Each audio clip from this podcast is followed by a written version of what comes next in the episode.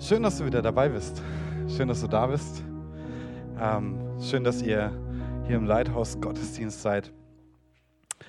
Ähm, ich habe euch heute eine Message mitgebracht, die, ah, die mein Herz höher schlagen lässt, dass es einfach um ein Thema geht, das mich wahnsinnig bewegt. Ähm, und der Titel der heutigen Predigt, wenn du mitschreibst, ist, Kirche ist so viel mehr, als du glaubst.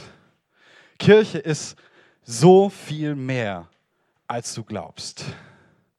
Okay, das mag nicht jeder so sehen, das ist mir klar. Also ich erinnere mich noch gut irgendwie an meine Schulzeit. Da musste ich immer in Schulgottesdienst. Ich weiß nicht, ob das heute immer noch verpflichtend ist oder ob es irgendjemandem hier genauso ging. Ich musste auf jeden Fall in meinen Schulgottesdienst und es war so eine ultimativ langweilige Veranstaltung. Ja, das hast du irgendwie durchgesessen, aber es war cool, weil es war kein Unterricht. Aber es war auch blöd, weil es war dann halt Gottesdienst.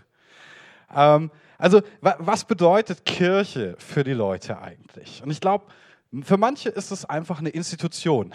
Es ist so ein, so ein Ding, das schwebt da irgendwie rum und für die anderen ist es Träger von ganz wichtigen Einrichtungen. Krankenhäuser, Kindergärten, irgendwelche Altenheime. Ja? Dann hast du so klassisch die evangelische Kirche vor Augen, hast die katholische Kirche vor Augen, ja. Die einen so ein bisschen schlichter, die anderen ein bisschen pompöser teilweise in der Kirche. Was fällt einem noch ein bei Kirche? Ich glaube, manchen fallen so strenge Regeln ein und ein bisschen so ein starres Konzept von dem, wie Leben so funktioniert, ja. Verstaubte Traditionen vielleicht, ja. So dieser langweilige Gottesdienstteil. Ähm, ich glaube, die meisten Menschen, die haben genau fünf Berührungspunkte in ihrem Leben mit der Kirche. Fünf. Ich habe die aufgeschrieben. Der erste ist ab und zu mal zu Weihnachten. Der zweite ist Taufe. Der dritte ist Konfirmation. Der vierte ist heiraten. Und der fünfte ist die letzte Ölung. Also die Beerdigung, ja. Und, aber jetzt mal so unter uns und ganz ehrlich, was ist Kirche eigentlich? Das kann es ja nicht gewesen sein, diese fünf Berührungspunkte. Oder hier soziale Einrichtungen, das ist alles gut. Aber ich glaube, Kirche ist so viel mehr. das Erste, was ich euch sagen möchte, ist, Kirche ist auf jeden Fall kein Gebäude. Auch wenn sich das manche irgendwie so vorstellen. Es gibt Kirchen, es gibt das Gebäude Kirche, aber Kirche ist kein Gebäude. In der Bibel wird immer da, wo mit Gemeinde übersetzt ist, wird im griechischen Original Ekklesia geschrieben. Also wenn immer du liest und die Gemeinde in Korinth versammelte sich oder die Gemeinde zu Ephesus oder Brief an die, an die Gemeinde in Thessaloniki und so, da steht immer Ekklesia ist dieses griechische Grundwort. Und meistens wird es auch mit Gemeinde übersetzt. Aber was war eine Ekklesia eigentlich? Eine Ekklesia gab es schon vor den ersten Christen. Ekklesia gab es schon 500 vor Christus sogar im alten Griechenland, in Athen zum Beispiel. Und die Ekklesia war so eine herausgerufene Gemeinschaft, so der wehrfähigen Männer, die mussten bewährt sein, die mussten ein bisschen Wehrdienst geleistet haben und all solche Dinge. Und die trafen sich zusammen, meistens im Amphitheater, um über die politischen Themen zu debattieren und zu entscheiden.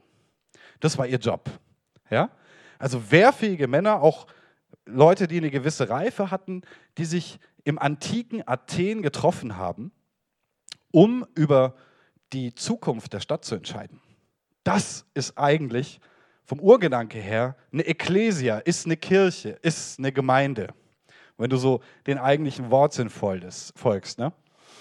Und wenn du das so übersetzt, dann müsstest du eigentlich sagen, Kirche, also Ekklesia, bedeutet von Jesus Christus herausgerufene Versammlung der Kinder Gottes. Das ist eigentlich in a nutshell Kirche. Kirche ist die herausgerufene Versammlung der Kinder Gottes. Also im neutestamentlichen Sinn ist das kein Gebäude. Das ist wichtig zu verstehen. Eine Zusammenkunft. Einfach von Leuten, die an Jesus glauben. Und Jesus selber hat ja gesagt, wo zwei oder drei von euch sich in meinem Namen versammeln, da bin ich mitten unter ihnen. Er hat der Kirche schon definiert. Kirche in a nutshell sind also Menschen. keine Gebäude. Kirche sind Menschen, keine Gebäude. Wie sieht Gott Kirche? Also ich denke, es ist wichtig zu fragen. Also wir können lange darüber nachdenken, wie wir Kirche sehen, aber noch wichtiger finde ich zu fragen, wie sieht Gott Kirche eigentlich? Und es gibt verschiedene Bilder im Neuen Testament, die Paulus gebraucht, gerade ganz viel im Epheserbrief. Und ich möchte euch ein paar davon nahebringen, um so ein bisschen mehr ein Gefühl dafür zu bekommen, was Kirche eigentlich ist. Das erste steht in Epheser 2, 20 bis 22. Und da sagt Paulus folgendes.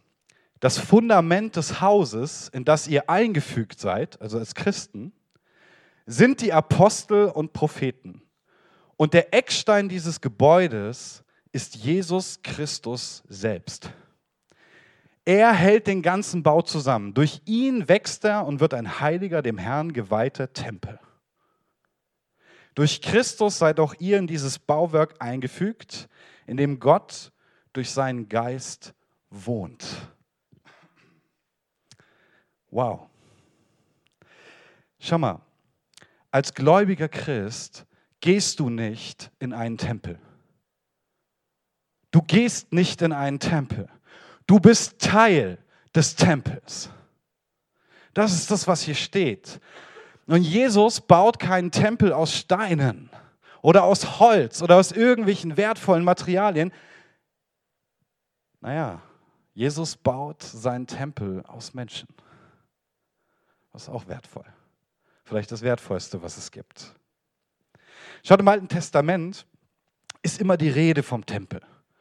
Dem Tempel als der Gegenwart Gottes. Also hier wird Gott sichtbar, hier wohnt Gott, hier erscheint Gott in seiner Herrlichkeit. Und sie hatten tatsächlich einen riesigen Tempel gebaut, in dem Gott wohnen sollte. Aber was diese Verse hier im Epheserbrief aussagen, ist, dass Gott nicht entschieden hat, in Gebäuden zu wohnen. Gott hat nicht entschieden, in Gebäuden zu wohnen, sondern in Menschen aus Fleisch und Blut.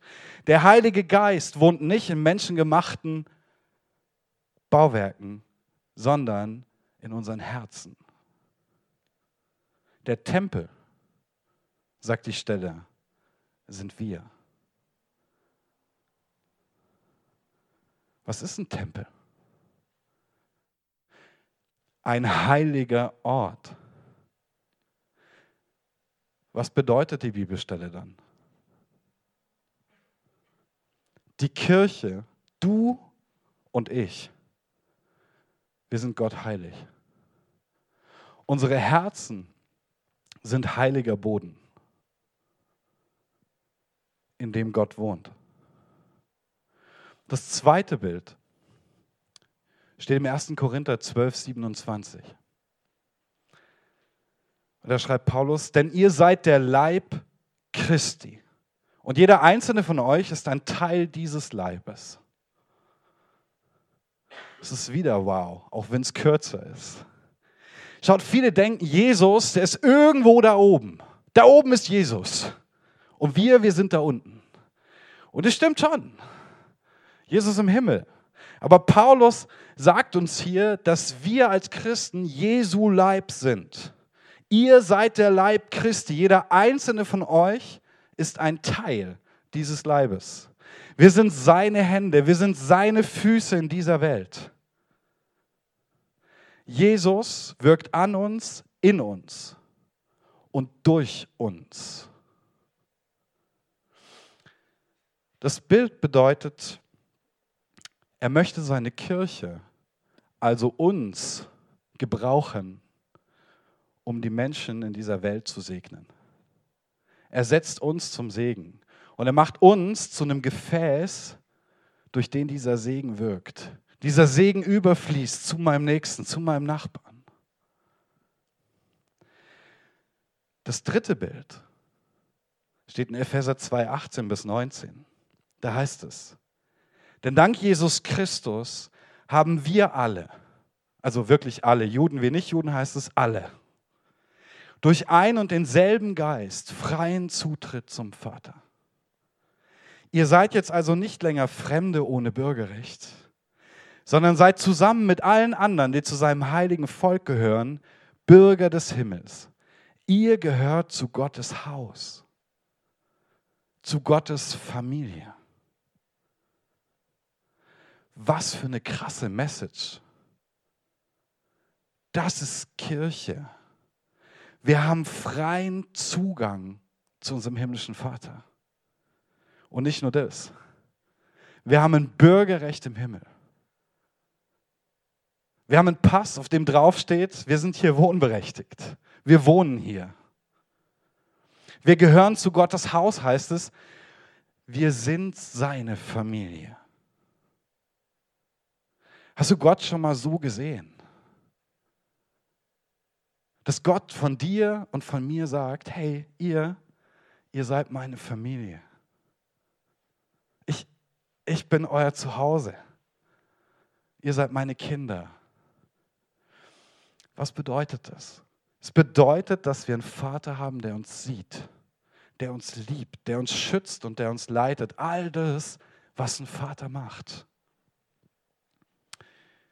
Kirche ist Familie.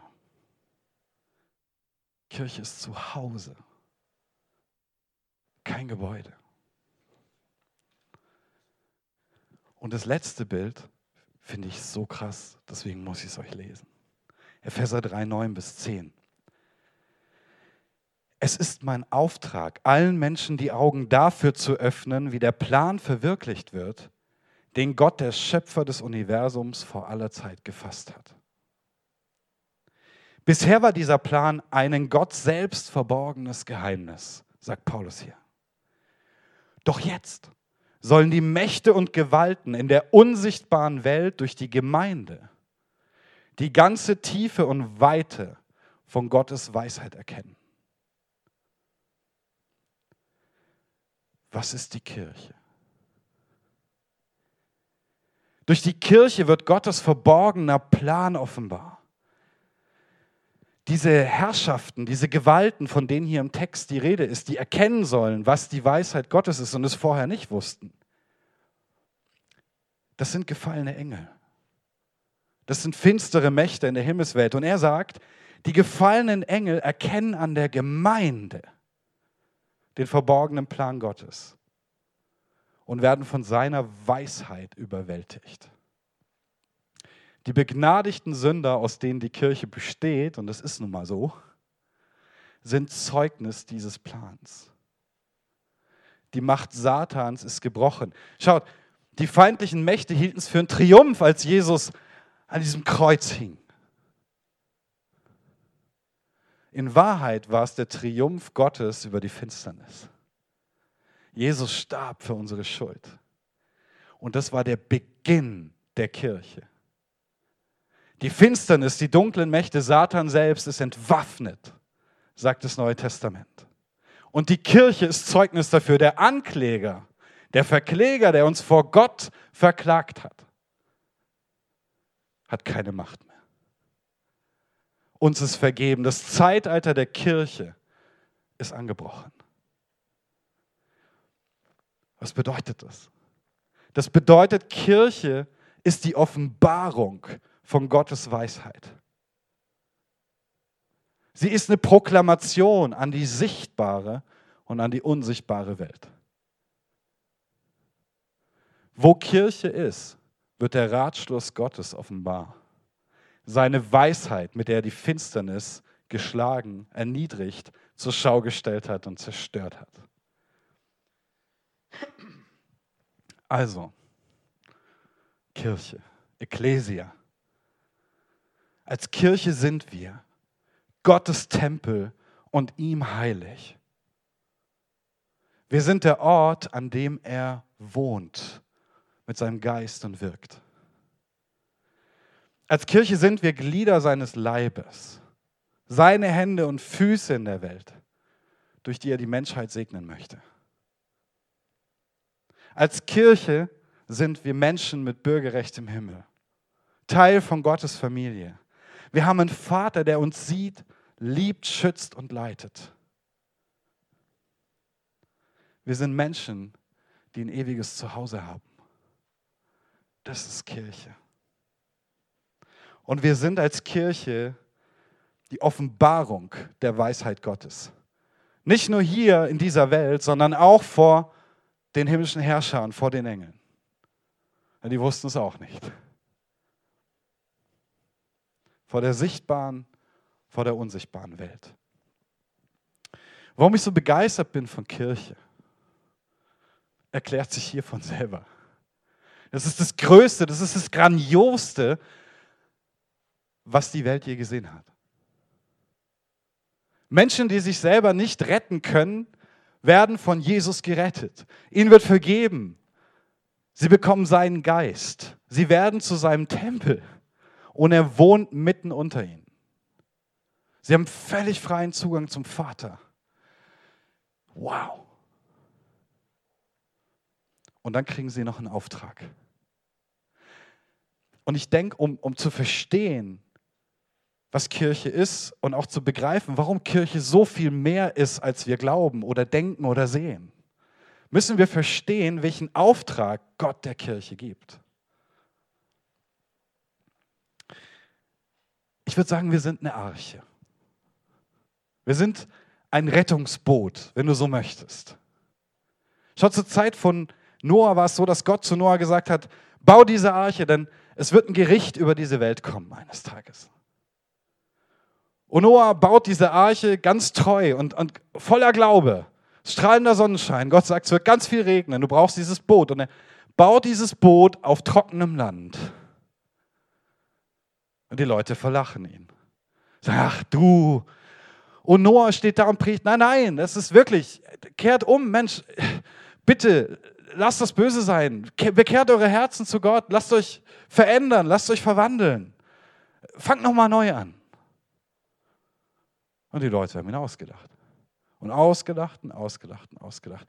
Aber es hat ihn nicht abgehalten. Er hat weiter an dieser Arche gebaut. Und eines Tages kommt das Gericht. Eines Tages kommt diese Sinnflut. Und Noah steigt mit seiner Familie und den ganzen Tieren in die Arche. Noah war jemand, der gerufen hat, wie, wie jemand, der in der Wüste ruft. Der ruft und den keiner hört oder wenige hören. Und er sagt, hey, ich, Gottes Wille für euch ist, dass ihr lebt. Ihr, ihr sollt leben. Im Alten Testament heißt es an der Stelle, da spricht Gott zu einem Propheten und sagt, ich habe keinen Gefallen am Tod des Gottlosen, sondern daran, dass er sich bekehre und lebe. Gottes Wille für uns ist, dass wir, dass wir leben. Die Gemeinde ist ganz ähnlich wie Noah und die Arche. Gott hat uns aus Gnade gerettet, nicht weil wir so gut sind, und hat gesagt, hey, und, und jetzt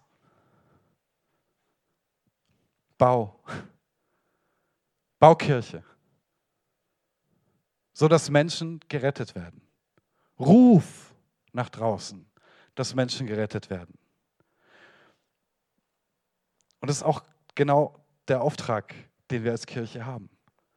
Wir sollen verkündigen und lehren. In Matthäus 28, 18 bis 20 steht, Jesus trat herzu, das war direkt nach seiner Auferstehung. Er begegnet seinen Jüngern und sagt, mir ist gegeben alle Macht im Himmel und auf Erden. So geht nun hin und macht zu Jüngern alle Völker, tauft sie auf den Namen des Vaters, des Sohnes und des Heiligen Geistes und lehrt sie alles halten, was ich euch befohlen habe. Als Kirche verkündigen wir die rettende Botschaft von Jesu Sühnetod am Kreuz. Das ist unser Auftrag. Während wir Kirche bauen mit Gott zusammen, rufen wir Menschen rein und sagen, hey, Gott hat Rettung für dich. Gott hat Erlösung für uns. Gott hat seinen Sohn gesandt. Gott hat uns so sehr geliebt, dass er sein allerliebstes gegeben hat, damit wir erlöst werden können. Wir sagen mit Paulus, wir bitten euch an Christi statt lasst euch versöhnen mit Gott. Lasst euch versöhnen mit Gott. Wir führen Menschen zu Jesus. Wir helfen ihnen, die ersten Schritte zum Glauben zu gehen. Und wir, wir rüsten sie gemeinsam mit dem Heiligen Geist für all das aus, was es braucht. Was ist noch unser Auftrag? Außer ein Rettungsboot bauen und Menschen rufen und Menschen supporten und ausrüsten und lernen. Wir beten. Das ist das, was wir als Kirche machen. Wir beten und wir bitten Gott um Weisheit für unsere Leiter im Land. Wir bitten Gott um, um Hilfe für jeden, der sie braucht. Wir bitten Gott um Segen für die Ehen. Wir bitten Gott um Segen für die Beziehungen. Wir bitten Gott um Segen für Freundschaften. Wir, wir kommen vor Gott und wir, wir bitten ihn, dass er, dass er eingreift und dass sein Wille geschieht. Und dass sein Wille in allen Leben geschieht. Was ist noch der Auftrag von Kirche? Es klingt so anders wie so einfach nur ein Gebäude, in das man geht oder irgendeine Institution. Ne? Das ist das, was die Bibel sagt. Das ist das, was Gott über Kirche sagt. Jesus sagt von uns, Christen, ihr seid das Licht der Welt. Ihr seid das Licht der Welt. Eine Stadt, die auf einem Berg liegt, kann nicht verborgen bleiben.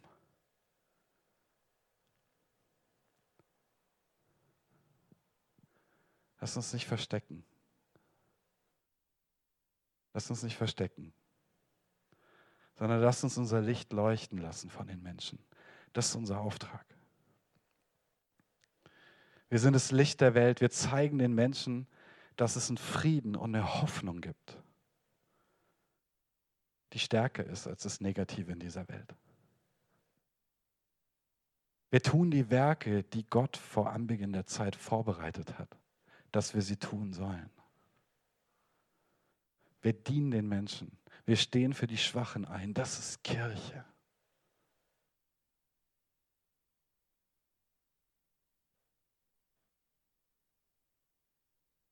Ihr merkt schon, Kirche ist eben nicht einfach nur eine Gemeinschaft oder ein Treffen von Leuten, die ähnliche Ansichten haben. Bei Kirche geht es um so viel mehr als das.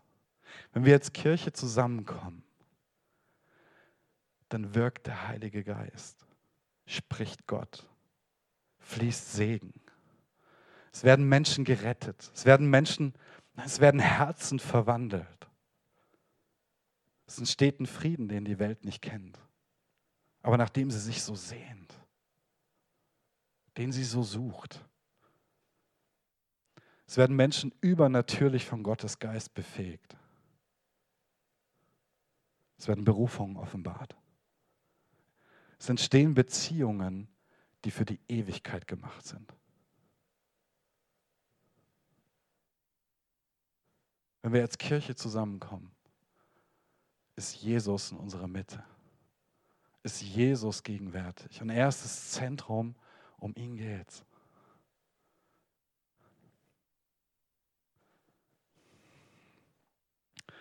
was ich an Kirche so lieb. Und ich liebe Kirche ohne Ende. Alles Gesagte, klar. Aber für mich persönlich, ich liebe die Gemeinschaft. Ich liebe das, wenn wir zusammenkommen, aber das hat so eine Qualität. So eine Koinonia nennt das die Bibel. Es ist eine Gemeinschaft, wo du dich tief auf einer Herzensebene berührst und wo du merkst, dass Gott da ist. Wo du merkst, dass Gott durch den anderen zu dir spricht und dich ermutigt und dich erbaut. Oder wo, wo er dich vielleicht sogar gebraucht und du zu dem, zum anderen redest und ihn ermutigst oder erbaust.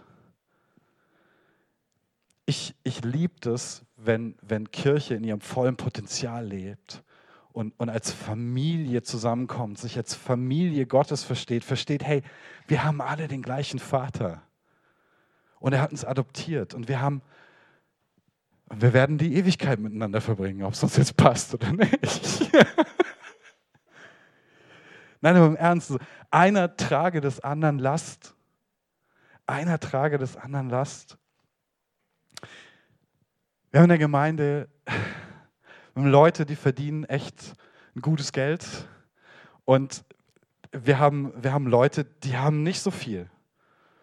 Oder Leute, die, die kommen mal in Not.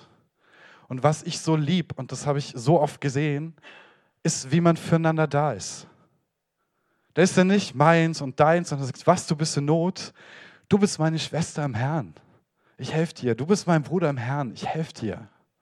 Wir sind da füreinander, aber natürlich jetzt nicht nur in, in finanziellen Belangen, ja? sondern, sondern auch einfach mal ein Ohr haben. Da sein, beten füreinander. Ja? Schwere Zeiten miteinander durchkämpfen. Das liebe ich an Kirche. Und das habe ich nirgends so gesehen. Ich habe das nirgends in dieser Bedingungslosigkeit erlebt und gesehen, wie bei denen, die Jesus von Herzen lieben.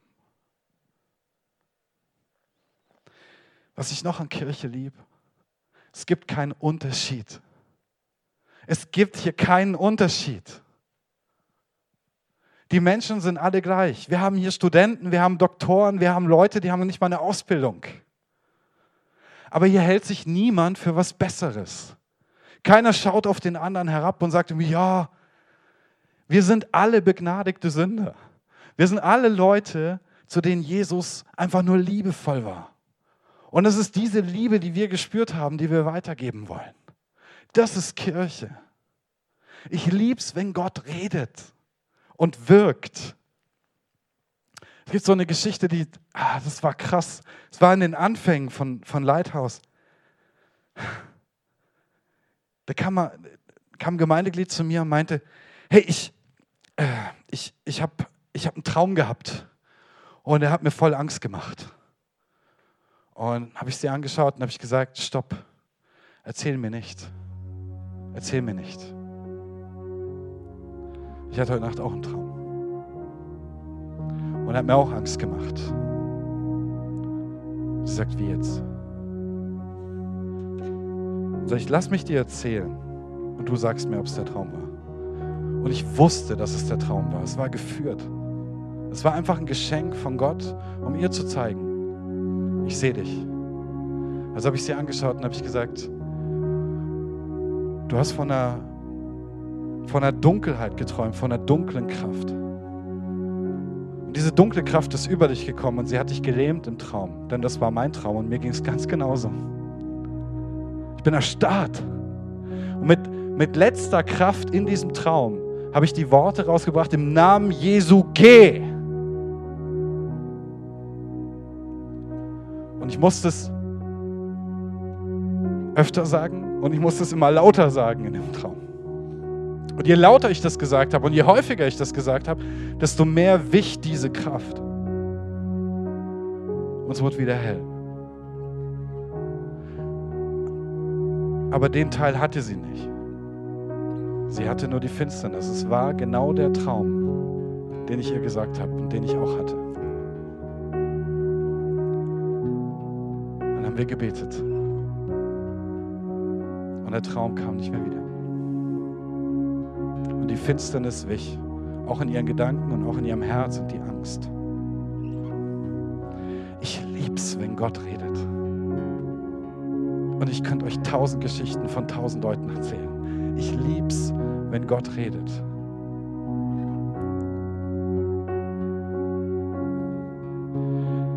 Das Schönste für mich ist zu sehen, wie sich Menschen für Jesus Christus entscheiden.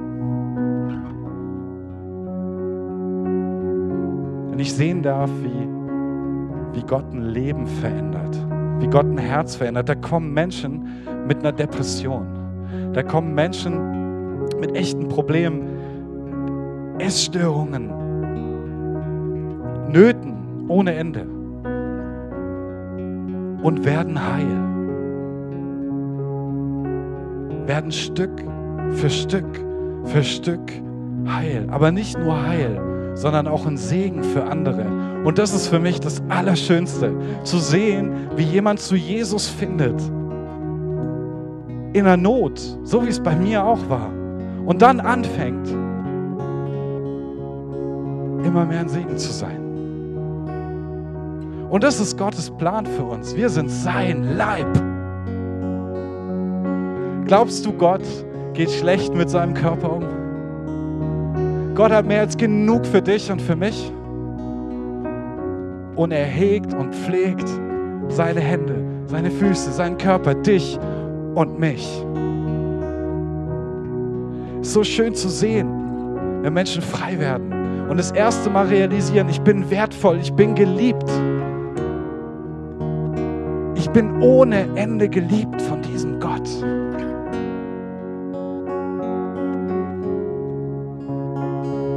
All das, was ich jetzt gesagt habe, ist der Grund, warum du und ich eine Kirche brauchen.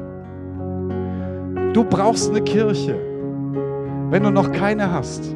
Du brauchst Kirche.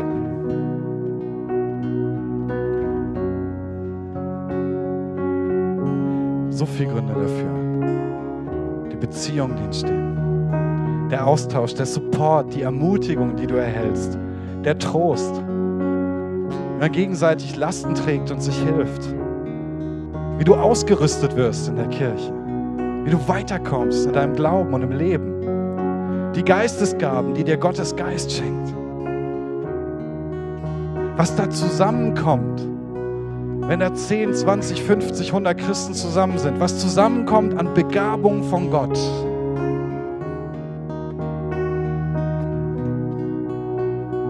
In der Kirche kannst du Jesus immer besser kennenlernen. Durch andere auch durch andere. Du spürst die Gegenwart Gottes, du hast den Schutz vom Feind. Du hast Menschen, die für dich glauben, wenn du es mal nicht kannst.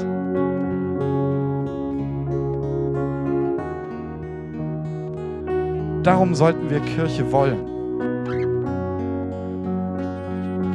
Und einfach, weil du Teil von was sein willst, von dem Gott sagt, dass er da drin wohnt und da drin wirkt weil du Teil von was sein möchtest, was Gott als seine Familie bezeichnet. Was das schon immer sein Plan war. Und an dem er seine Weisheit offenbart. Nicht nur den Menschen, sondern selbst den Engeln.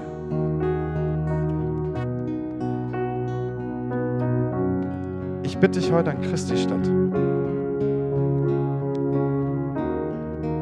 dass du Jesus dein Leben anvertraust. dass du Teil seiner Kirche wirst. Dass du Teil von diesem Tempel wirst, den er aus Menschen und ihren Herzen baut. Sodass Gott in deinem Herz wohnen kann.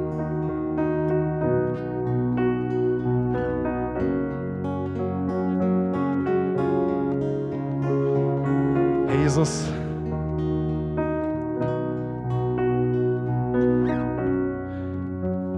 gebe dir mein Leben heute ganz neu hin. Ich danke dir für deine Kirche. Ich danke dir für das Kreuz, mit dem du sie ermöglicht hast. Ich danke dir, dass du unsere Schuld auf dich genommen hast. Ich danke dir, dass das Evangelium aber nicht da endet. Und dass du uns vergibst, um uns deinen Geist zu schenken und uns zu bevollmächtigen.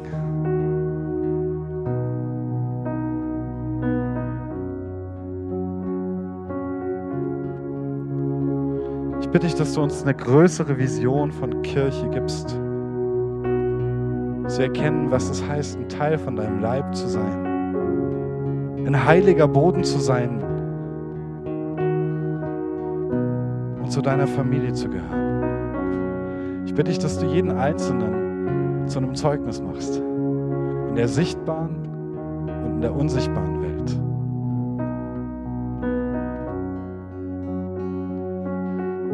Ich bitte dich, dass du uns Step by Step bei der Hand nimmst und zu dieser Herrlichkeit führst, der du uns siehst.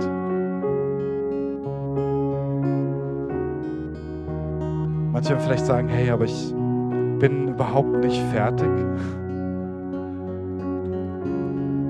Und das ist nicht schlimm, weil das bin ich auch nicht. Ich möchte dich ermutigen, Epheser 5 steht, denn er möchte sie, die Kirche, zu seiner Braut von makelloser Schönheit machen, sagt Jesus. Ich will meine Braut zu einer Braut von makelloser Schönheit machen, die heilig und untadelig und ohne Flecken und Runzeln oder irgendeine andere Unvollkommenheit vor mich treten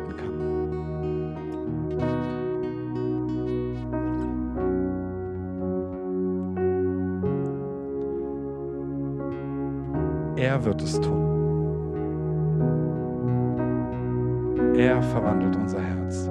Er macht uns zu der Kirche, die er sieht. Er macht uns zu der Kirche, die wir sein sollen. Er macht uns zu der Braut, die wunderschön ist, ohne Makel, ohne Runzeln, ohne Flecken. Und er hat es schon getan, indem er uns vergeben hat.